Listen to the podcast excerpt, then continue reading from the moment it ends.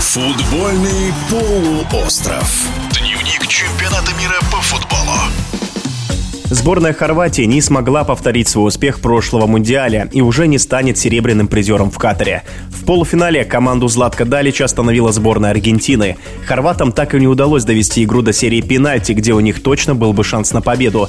Ведь именно в серии 11-метровых сборная Хорватии была хороша. Вылетевшие из чемпионата сборные Японии и Бразилии не дадут соврать. О полуфинальном матче со сборной Аргентины и в целом об игре хорватов на этом чемпионате мира в эфире спортивного радиодвижения рассказывает трехкратный чемпион России в составе московского «Спартака» Евгений Бушманов обороне у хорватов да, были проблемы в этой игре. При первом голе такой провал в центральной зоне произошел, да, когда Логрен побежал за игроком и создавал глубину, а Гвардиол, наоборот, остался в высокой линии. Соответственно, несогласованность между центральными защитниками привела к тому, что нападающий аргентинцев вышел один на один. Ну, естественно, нужно отметить здесь своевременный и очень удобный и точный пас на ход своим нападающим, который привел потом к пенальти. Второй гол. Ну, там контратака после стандарта, после углового Хорватии. Здорово убежали аргентинцы в эту контратаку. И где-то там, конечно, повезло. Были там отскоки в пользу нападающего. Ну, соответственно, забил гол по второму тайму. Хорваты все силы бросили в атаку. И, в принципе, уже в обороне было достаточно так свободно и разрежено. Много свободных зон. В принципе, было понятно, что аргентинцы, скорее всего, смогут этим воспользоваться. Тем более, когда есть такой игрок, как Месси, да, который, в принципе, третий гол сделал сделал.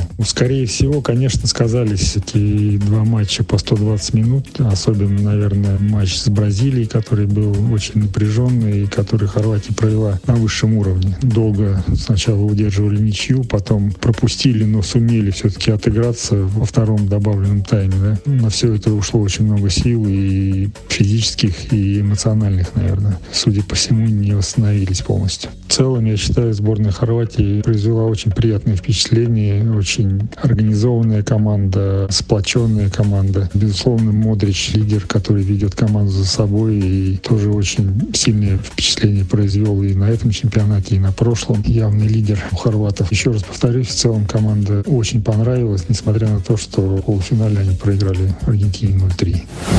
В эфире спортивного радиодвижения был трехкратный чемпион России в составе московского «Спартака» Евгений Бушманов. Футбольный полуостров. Дневник чемпионата мира по футболу.